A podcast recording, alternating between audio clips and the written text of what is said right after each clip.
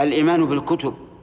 يجب أن نؤمن بكتب الله التي أنزلها على رسله. وما من رسول إلا وأنزل الله معه كتابا. كما قال عز وجل لقد أرسلنا رسلنا بالبينات وأنزلنا معهم الكتاب والميزان. وقال تعالى كان الناس أمة واحدة. فبعث الله النبيين مبشرين ومنذرين وأنزل معهم الكتاب بالحق ليحكم بين الناس فيما اختلفوا فيه.